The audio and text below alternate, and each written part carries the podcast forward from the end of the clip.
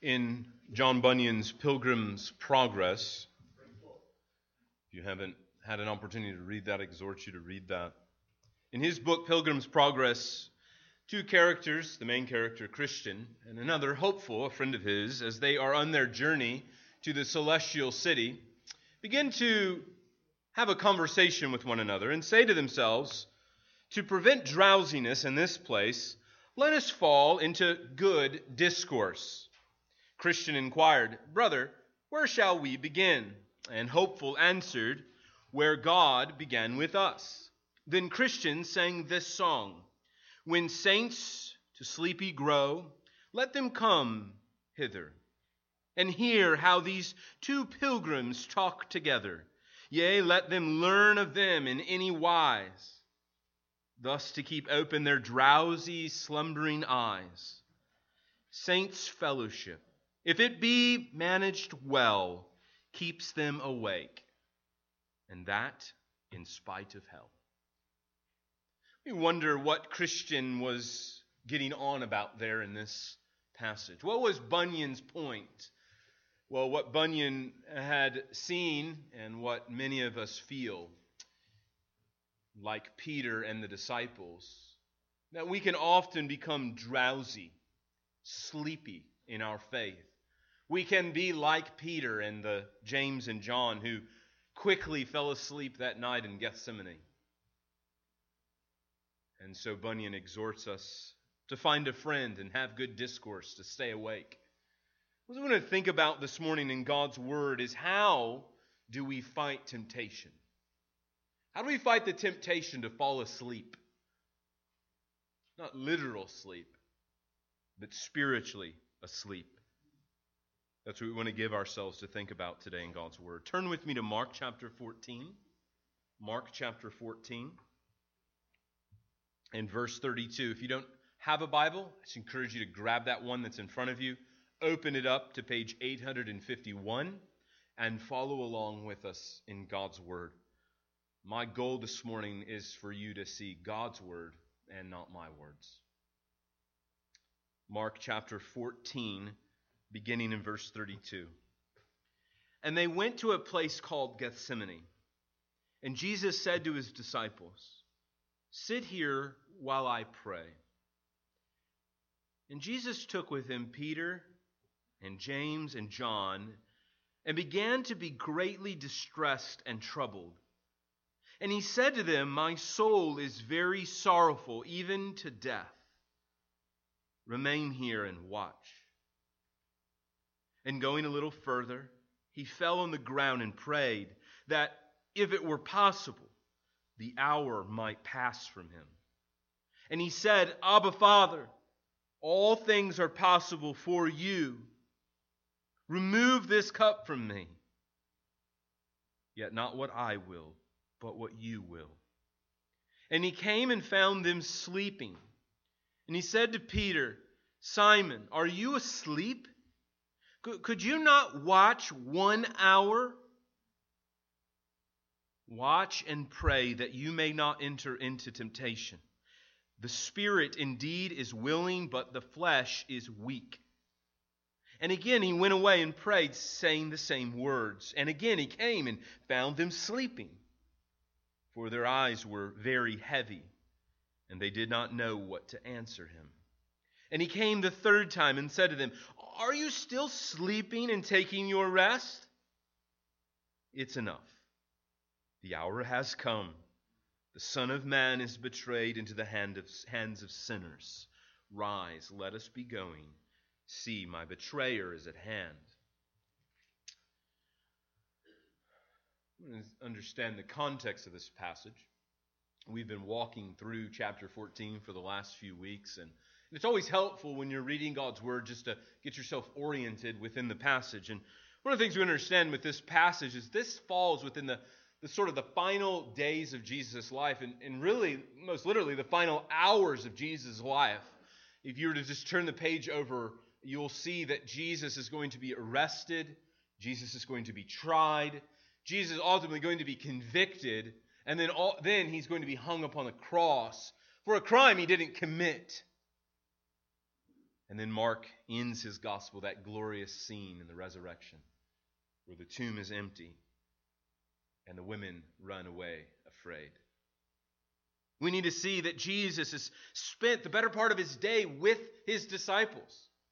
The chapter began with Jesus uh, sending out his disciples and preparing them for the Passover. And they had that intimate meal. And in Mark's gospel, it's just sort of a, a snapshot, a real click, you know, sort of a, a, a, real quick picture of what happened. But if you turn to John, you'll see it, it contains almost really five chapters as, as you see Jesus not only being with his disciples and, and serving them and washing their feet and praying with them and encouraging them, but also praying. He has that beautiful high priestly prayer in John 17 where, where Jesus prays for his disciples and then goes out to Gethsemane. Jesus has had this intimate time of fellowship, this, this closeness with his disciples, but, but as we saw last week, they're all going to fall away, or as we see right here in verse 50. Look with me to verse 50. That little verse. And and they all left him and fled. A really sad picture of these disciples, these ones who, who claimed just, just minutes before that Jesus, we are ready to die with you. We are going to die with you, Jesus, if we have to. We are ready. Peter's got his sword out. He's ready to chop off ears. He is ready for this. But they all left him and fled. The whole chapter is taken up with this theme of, of, of betrayal and, and abandonment. And, and what we see then, where, where really we've been thinking through in God's Word about how Jesus was abandoned by those closest to him, what we come to in this passage is to see that Jesus wasn't just abandoned by his friends, his disciples, but he was abandoned by the Father. And we hear echoing in this garden the cry on Calvary My God, my God, why have you forsaken me?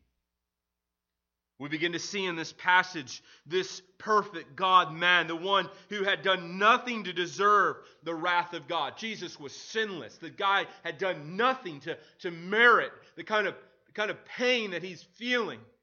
One who's never even literally touched sin before has laid open before his eyes the sorrow and pain of sin and begins to feel the crushing weight. The one that Paul said knew no sin but became sin, so that in him we might become the righteousness of God. Friends, what Paul talks about in 2 Corinthians 5:21, we see played out before our eyes in Gethsemane. The focus is clear. The hour has come. Jesus will die not for his own sins, but for the sins of others. So, what is the point of this passage? What is the point of this sermon? Jesus Christ suffered the sorrow of sin and the agony of God's wrath so that you could be set free from sin and so that you could have an example of daily dependence upon God.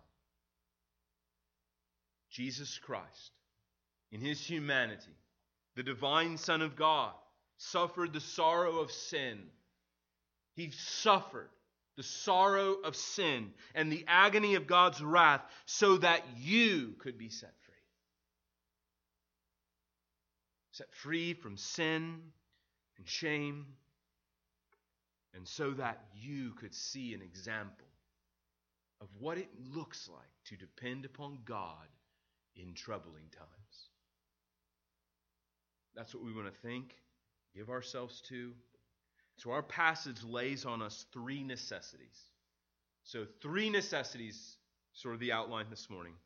First, you need to take sin seriously. You need to take sin seriously.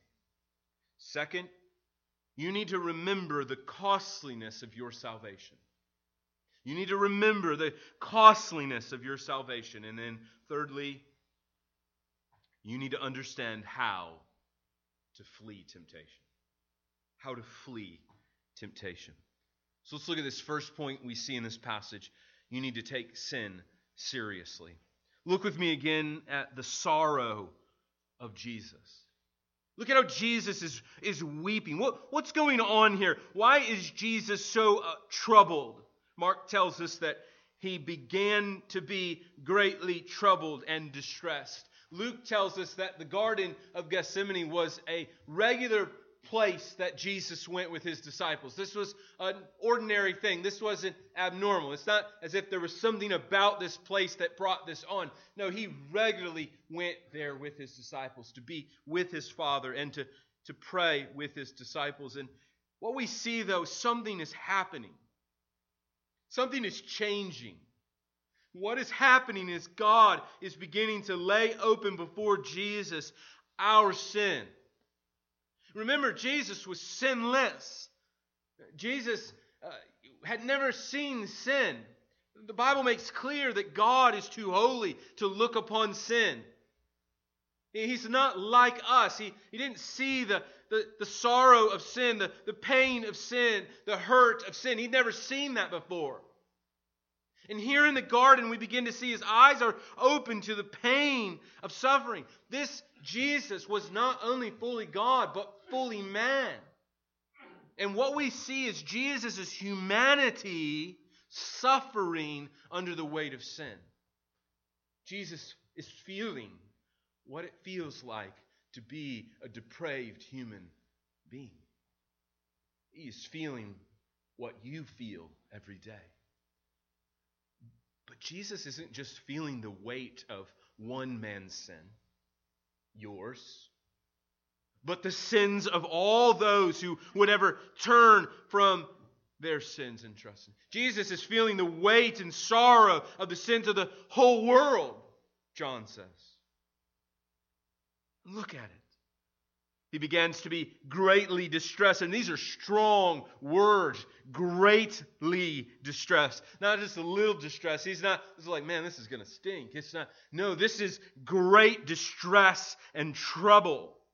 And he tells his disciples in verse 34 My soul is very sorrowful. Not a little sorrowful, but very, very sorrowful. It is awful. And he goes and, and he says in verse 35, he goes a little further, he falls on the ground. The weight of, of the sin is so great, the sorrow is so great. And it's the sorrow of your sin, my sin. This is what he's feeling in, in his soul the sorrow was for sin. But we must be clear it was not for his sin. Jesus is feeling the horror of sin. The ugliness of sin. We could, we could really just really heap up all the adjectives we could think of to think of sin, and it is great. The English language is just sort of limited in this way. Or how do you qualify? How do you understand what was happening? We can't. We see something of the exclusivity of Christ in this is that, that it took the God man to do this. Unspeakable things. Sins that aren't even whispered. Murderous thoughts, lies, deceptions, lusts, wickedness all of this was being laid upon Jesus. This evil was being opened to his eyes. And he broke it. John, excuse me, Luke tells us that Jesus was so sorrowful that he began to sweat like drops of blood. We don't know what that means. Are we to take that literally, or was that just sort of figuratively? Uh, it really doesn't matter. It was awful. The pain was, was terrible. And Jesus is feeling the, the sorrow over sin. But not only that, we see Jesus also feeling the agony of God's wrath.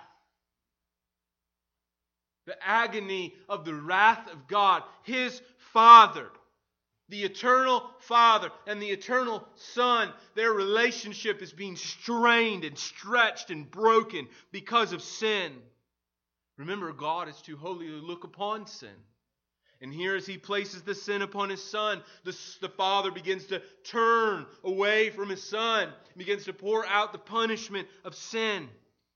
Mark tells us he goes a little farther, he falls on the ground, and he prays that if it were possible, the hour might pass from him. This hour is great. This hour is excruciating, painful, in a way that we as humans will never understand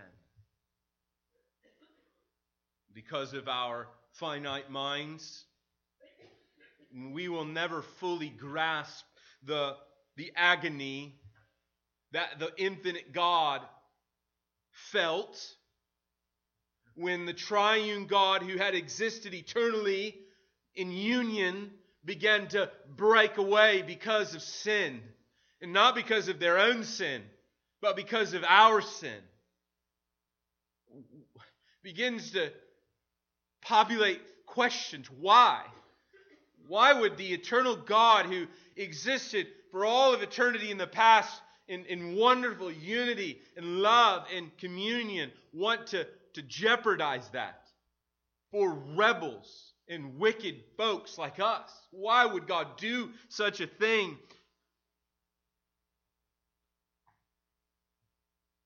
Because of his love for his people. This is why Jesus came, as Mark tells us in Mark 10 45.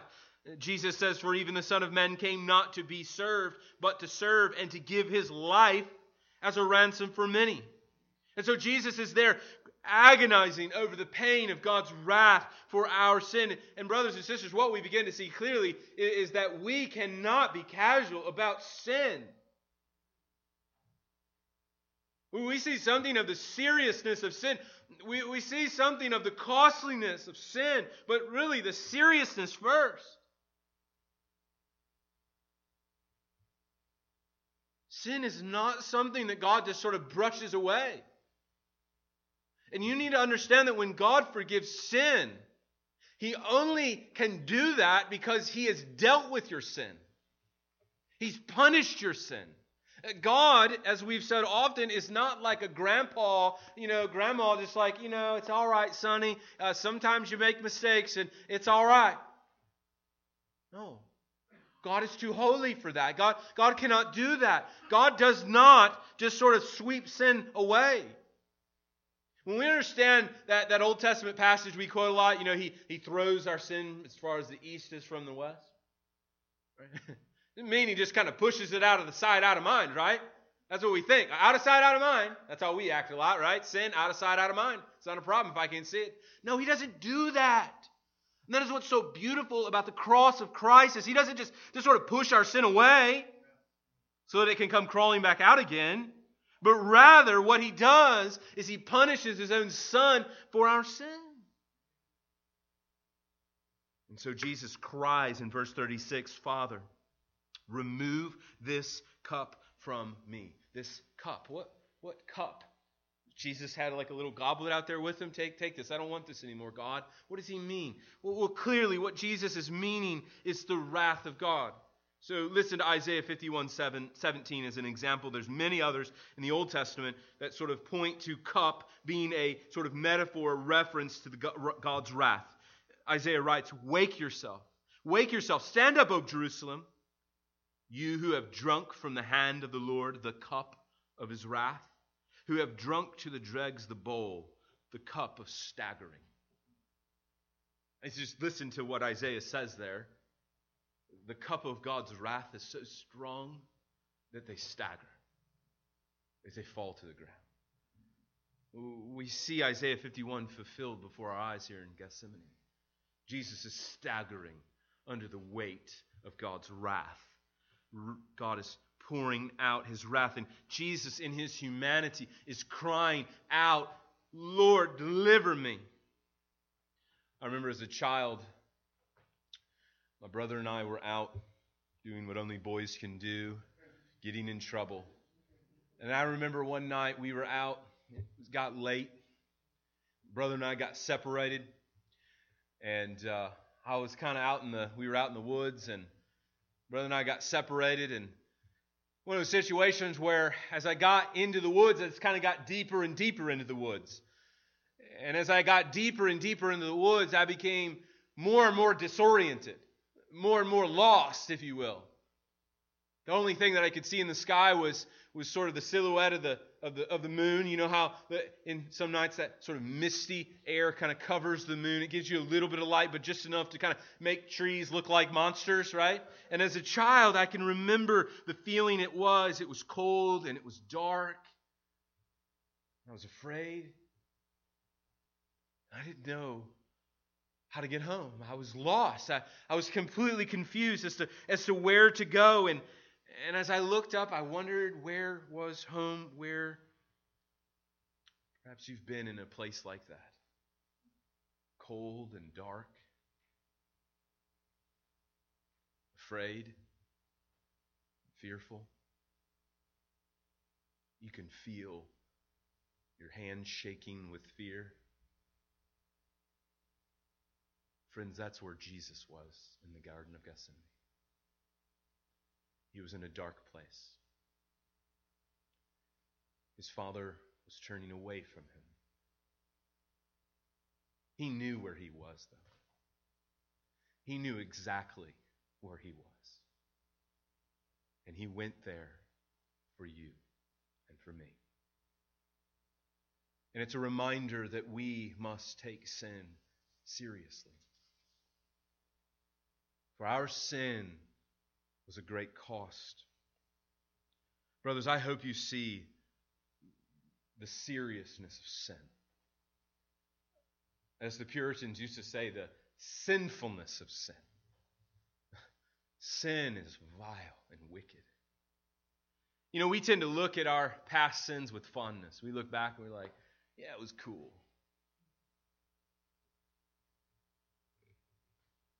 But sin was so costly. As we look into our Savior's eyes that night and see the agony that he felt, as we see the pain that he endured for our sin, we find joy. Now, we may weep over sin, but what we understand ultimately is there is joy in this sorrow. There is joy because Christ has taken all of our sin, past, present, and future. He's taken all of it. There's no sin left. There's, there's no punishment left for God to exact upon your life. All of God's wrath has been drank. And there's joy in that. Jesus was crushed for your iniquities. Brothers and sisters, as we consider the necessity to take sin seriously, we must also in this passage see that we are to remember the costliness of your salvation and my salvation. We must remember that our salvation was costly. As we've already spoken, our salvation cost Jesus the relationship with his Father. Look with me again at verse 36. A much ado about nothing has been made about this passage, and so let's try to make clear where others have given us a fog. Verse 36 says, And he said, Abba, Father, all things are possible for you. Remove this cup, yet not what I will, but what you will. We understand from this passage that that our salvation cost Jesus the relationship he had with his Father. And notice the relationship there in the passage Abba, Father. Now, what does Abba mean? Let's get straight. It doesn't mean daddy, okay? It doesn't mean that. So, if well meaning preacher told you that, sorry. Um, he was wrong. Love him to death, but he was wrong. It doesn't mean daddy, but it does mean intimacy. Abba was an Aramaic word that means father. But not just father. We don't go around saying father, right? We, you know, and, and so in our language we might say dad. Right? That communicates well. It wasn't a childish sort of crying out, daddy, but rather a reverent call of intimacy. Father. My Father in heaven.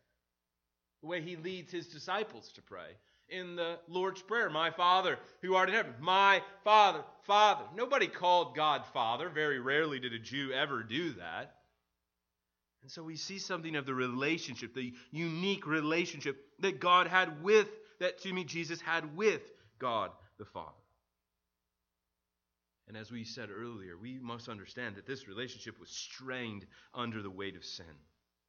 While your salvation cost Jesus his relationship with his Father, by it, you gained a heavenly Father. What cost Jesus, you gained. This is why we sing regularly that theme His loss, but our gain. That is the great exchange of the gospel.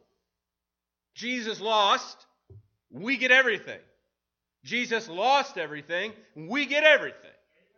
That's what's so wonderful. As Paul writes in Romans 8, for you did not receive the spirit of slavery to fall back into fear, but you received the spirit of adoption as sons and daughters, by whom we cry, Abba, Father. So Jesus' Abba Father relationship in this passage through the gospel becomes our Abba Father relationship with the Father. We, we begin to have the same relationship Jesus has with his Father, we have with him. We become sons and daughters with Christ. As Paul wrote in Galatians 4 6, and you be and because you are sons, you are sons. Notice Paul emphasizes you are. There's no doubt in Paul's mind that those who are Christians are sons of God. God has sent the Spirit of His Son into our hearts, crying, Abba, Father. What a joy that is. What, what, what relief to know that when we go to God, we cry to Him as Abba, Father. What we see also in this passage is that Jesus, what our salvation cost, was the obedient life of Jesus. Notice what Jesus says in that passage through the latter half of verse 36 Yet not what I will, but what you will. In the midst of agony and sorrow as a human being, Jesus was fully God and fully man, but yet he was fully man. He had, he had, you know, he, he had feelings just like we did. It's just like us. The author of Hebrews makes that very clear. He's like us in every way. Jesus was fully human. And Jesus there is feeling the weight of sin. And he's like, Father, if there's another way, if there's like plan B, like, you know, let's let's let's roll that out right now. Let's get it ready. Plan B. Uh, the cross is a little freaky. It's scary. Your wrath scares me. But notice, and I think it's good not to linger on that but. Yet not what I will, but what you will. Now, no, I'm ready. The hour's come. I'm ready. It's enough, he says. I'm ready to go to the cross. I'm ready. Your will be done. The, Jesus was obedient. And so the great exchange his life for your life.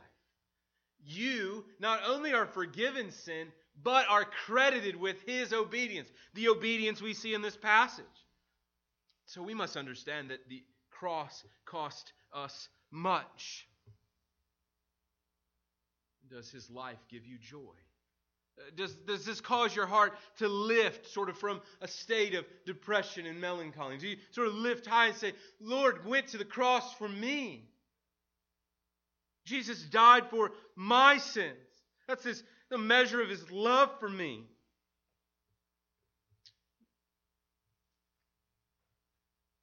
Because of the cross, you don't have to fear death.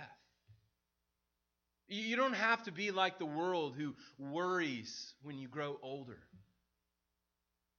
And your bones begin to hurt and your muscles begin to deteriorate and cancer ravishes your body. You know that that is but temporary. It is but temporary. And there will come a day, uh, a, a very short day. A day will come when the pain and sorrow of this life will be no more. His death won that victory for you and for me. And may we worship and adore Christ for this today. May we adore Christ. Brothers and sisters, may we also see that the costliness of sins is a means to prevent sin, a means to avert sin. If you'll just remember in the midst of sin what this sin will cost, what it cost Jesus. Let the screams of Jesus that night be in your ears. As he cries, Abba, Father, remove the wrath from me. I'm innocent. I did nothing wrong. Let that be in your ear as a means to flee from sin. Let us remember that our salvation cost the eternal God. Let's look at this third and final point. We must remember, or excuse me, we must understand how to flee temptation.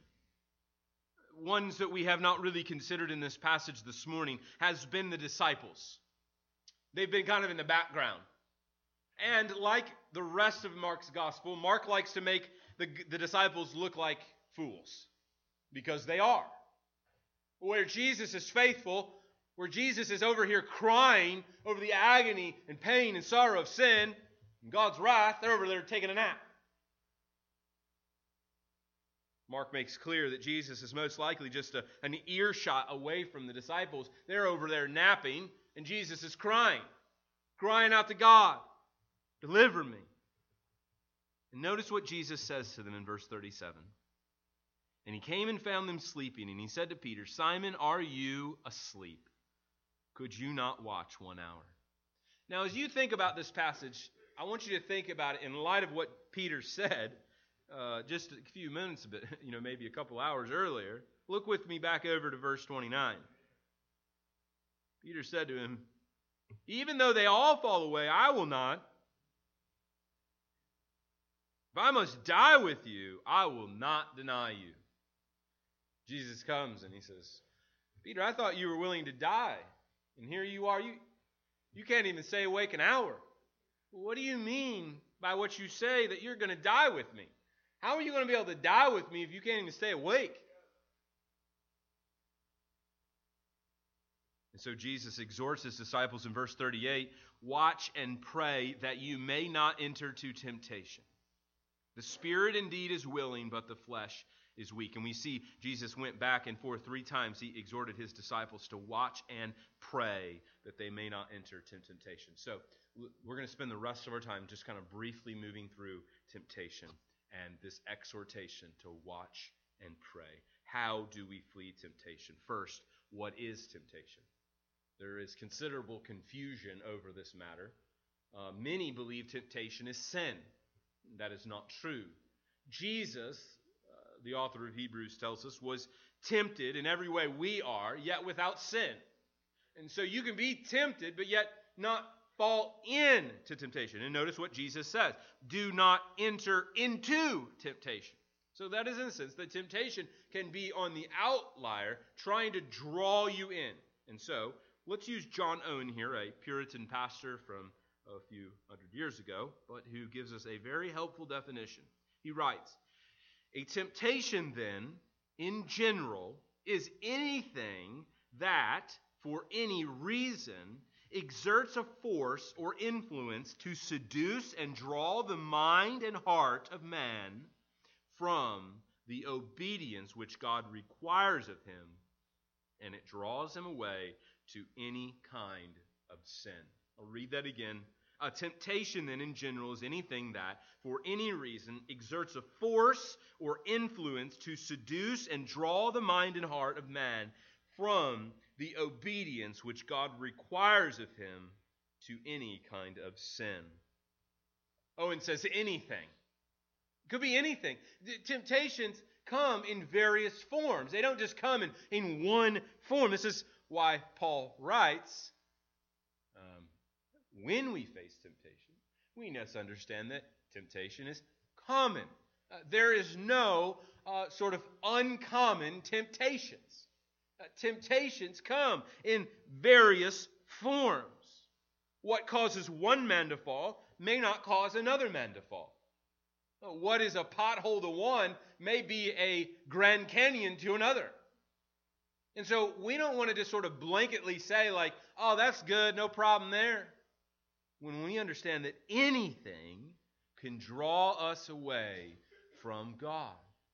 We live in a fallen world, and there are many traps that Satan has laid. Owen also said that it could be for any reason. You know, oftentimes we try to understand, we try to like reverse engineer temptation. We try to understand temptation. We try to get behind it and understand where, where it's coming from. Look, temptation is going to come for various reasons and various means. We're not going to fully understand sort of that. We need to understand that it's coming. We need to understand there is a reality that today, even, even right now, as you sit in this room, you might think that you're immune in here, but, but friend, let me remind you, you are not immune in here. Even more so, in here are you not immune. Because Satan would love in this moment to capture your mind and drag it elsewhere. Your belly's rumbling and thinking about food and thinking about your plans for today and you know maybe some good things going on later in your life and that's what your mind is on rather than God. And so temptations can come for any reason at any time. And he says that it can exert a force or influence. I love that. A force or influence. Uh, look, what, what Owen is saying is don't mess around with, with temptation. Don't nuzzle up to it. Flirt with it. Hmm. wonder how close I can get before I fall. How close to the edge can I get? How much of it can I touch before? You know, the saying is, is old and maybe trite. But if you mess with fire, you're, eventually you're going to get burned. Well, friend, if you mess around with sin, you will get burned. you will get burned. It's trying to get you. It's trying to influence you. It's so so so the exhortation then is don't play around with sin. Don't mess around with it. Don't let it linger. Don't let it flirt around in your mind. He says it seduces and draws the mind away from Christ. Seduces. Oh, what a captivating word. That temptation, it seduces us. Friend, you must see the goal of temptation. The goal of temptation, you must understand this temptation, desire is for you and your mind. Wants your mind. Because if it can capture your mind, it can capture your heart. And if we back up just a little bit from the mind,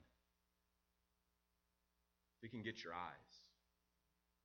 It knows that it can get your mind. Oh, we see so many things.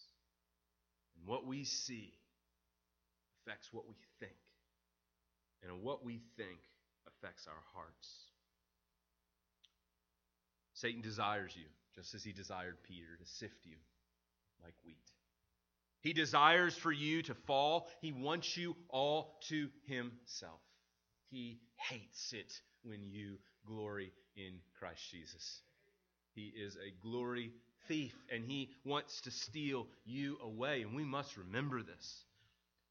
Brothers and sisters, he wants your mind. And so we must guard our minds. We must protect what we put in our brains, what we think about, what we give ourselves to. Our minds are important. And then ultimately, he writes to any kind of sin. To any kind of sin. Temptation manifests itself in one form, but it may produce something else. A lustful thought may produce adultery. Something as casual as a, a passing look bears the fruit of adultery.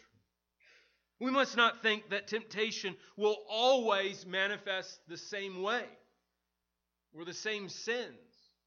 This is why we must always be on our guard and alert for the ever changing tactics of the enemy. The goal that Satan has for you is to rebel against God. That's what he wants. He doesn't care how you do it, he just cares you do it. He doesn't care how much you do it, he just cares you do it. So we must grasp and understand what temptation is. So, how do we flee it? Jesus exhorts his disciples not to enter into temptation. Now look at verse 38 again, and notice the two means God has given his people to fight against temptation, or as a means to, to flee temptation. He says, Watch and pray. Watch and pray. Jesus provides us these two ways to first stay alert to our sin and weaknesses, stay alert to it, and then secondly, depend on God in prayer.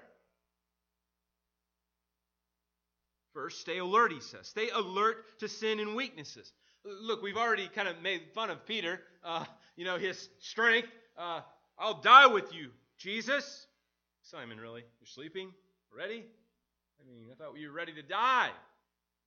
What we see here is that the weakness of Peter is a reminder of our own need to stay alert, alert to sin and weakness. Peter, in his pride, thought he could stand. He thought he could face the temptations. But Jesus had already told him, You're not going to be able to stand. You're not going to be able to do it. And Peter's like, I got it. No, I got this. I got this. Rather, what Peter should have been doing, what Peter, James, and John together, in the words of Bunyan, they should have been having a good conversation that night and keeping each other awake. They should have been fighting for one another rather than taking a break. And what a reminder it is. Sort of an unrelated point, but is related. That physical ex- exhaustion often leads to sin. For our workaholic brothers and sisters in the room. Let that be a reminder to you that when you work yourself to exhaustion, you are prime meat for Satan. He is ready to sift you like wheat. And so we need our rest physically as a means to protect ourselves alertness to sin. So we must be alert to sin. And I think the exhortation here that, and we're going to hear it right now from Peter, 1 Peter 5 8. And, and I love, look, friends, if you just read the Gospels and you go read what Peter wrote, you, under the inspiration of the Holy Spirit, you just understand a little bit more of what Peter was going through here and how he's trying to teach you. Listen to what Peter wrote Be sober minded, be watchful. Be sober minded, be humble, and be watchful. Do you not think Peter learned his lesson? Your adversary, the devil, prowls around like a roaring lion seeking someone to devour. Do you not think Peter knew that now, in hindsight? Spirit gave him inspiration there. We must recognize then our own weaknesses. We must recognize them. We must be alert to them. We must know where the, the traps are laid before our souls. We must know them. We must bring them out to the light and show God, look, I fall here all the time. I need your help. Shine the light of your grace in this way. And so we must know weakness. Oh, brothers, I pray, brothers and sisters, I pray you would pray. There, right there. Just pray. God, show me my temptations. Let me not be dumb to temptation. Where are, where am I being tripped up at? Where are the potholes in my soul that I keep stepping in? Lord, help me. Show me my weakness. And so we ask, what are our weaknesses?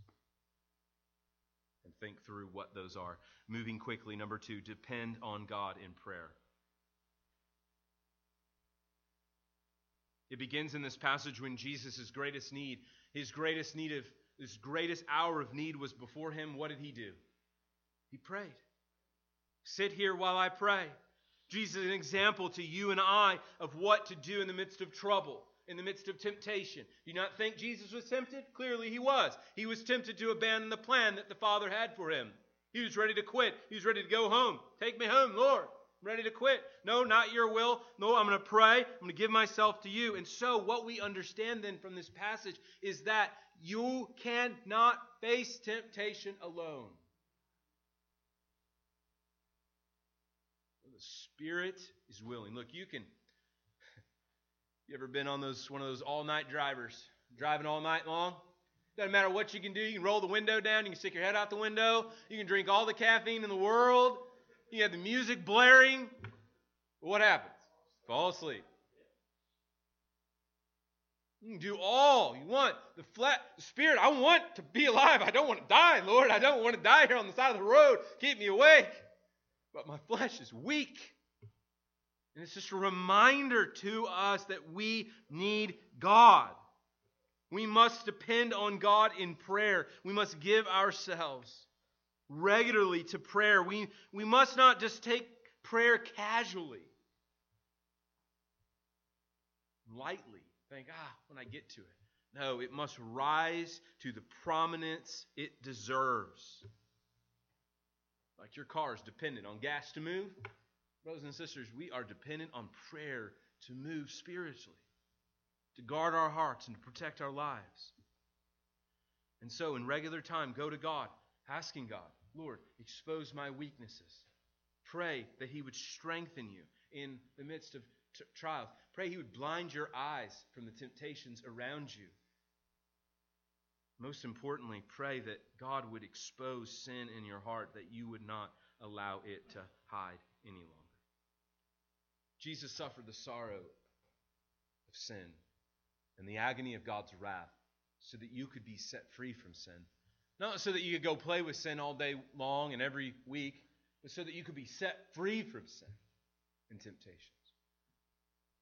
so that you might have an example before Him of how to follow Christ, follow God faithfully in prayer. I want to conclude with these words.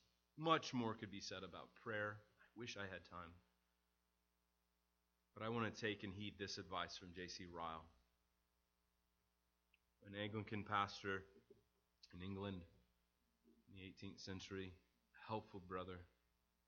Listen to his reflections on this particular passage. He writes, are we true Christians and would we keep our souls awake? Then let us never forget to watch and pray. We must watch like soldiers. We are upon enemy's ground. We must always be on our guard. We must fight and daily fight, a war of daily warfare. The Christian's rest is yet to come. We must pray without ceasing, regularly, habitually carefully and at stated times. We must pray as well as watch, and watch as well as pray. Watching without praying is self confidence and self conceit. Praying without watching is enthusiasm and fanaticism. The man who knows his own weakness and knowing it both watches and prays. This man is the one who will be held up and not allowed to fall. But, friends, may we hear our Savior's warning this morning to watch and pray. Let's pray.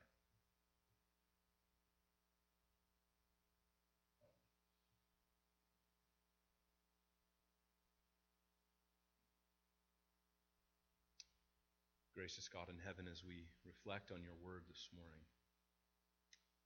oh, our prayer is that our sin is laid bare before us that we would bring it into the light today.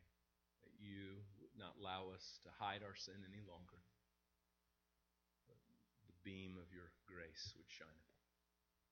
We would see it for all of its ugliness, all of its shame and sorrow, and know confidently that Christ has dealt the blows upon his own body that that sin deserved and know confidently this morning that we are forgiven, that not one drop of your wrath remains. Our prayer this morning, if one is here that needs Christ, that is yet to turn from sin and trust, that you would, by your Spirit, regenerate his soul, that he might have faith, that she might have trust in Christ, and turn from sin and trust in Jesus. Father, our prayer is that you would give us the resolve to be watchful over our own souls. That, Father, that we would give ourselves to regularly, habitual times of prayer. That we would not neglect this great means before us, the means of your grace to build us and to keep us from sin.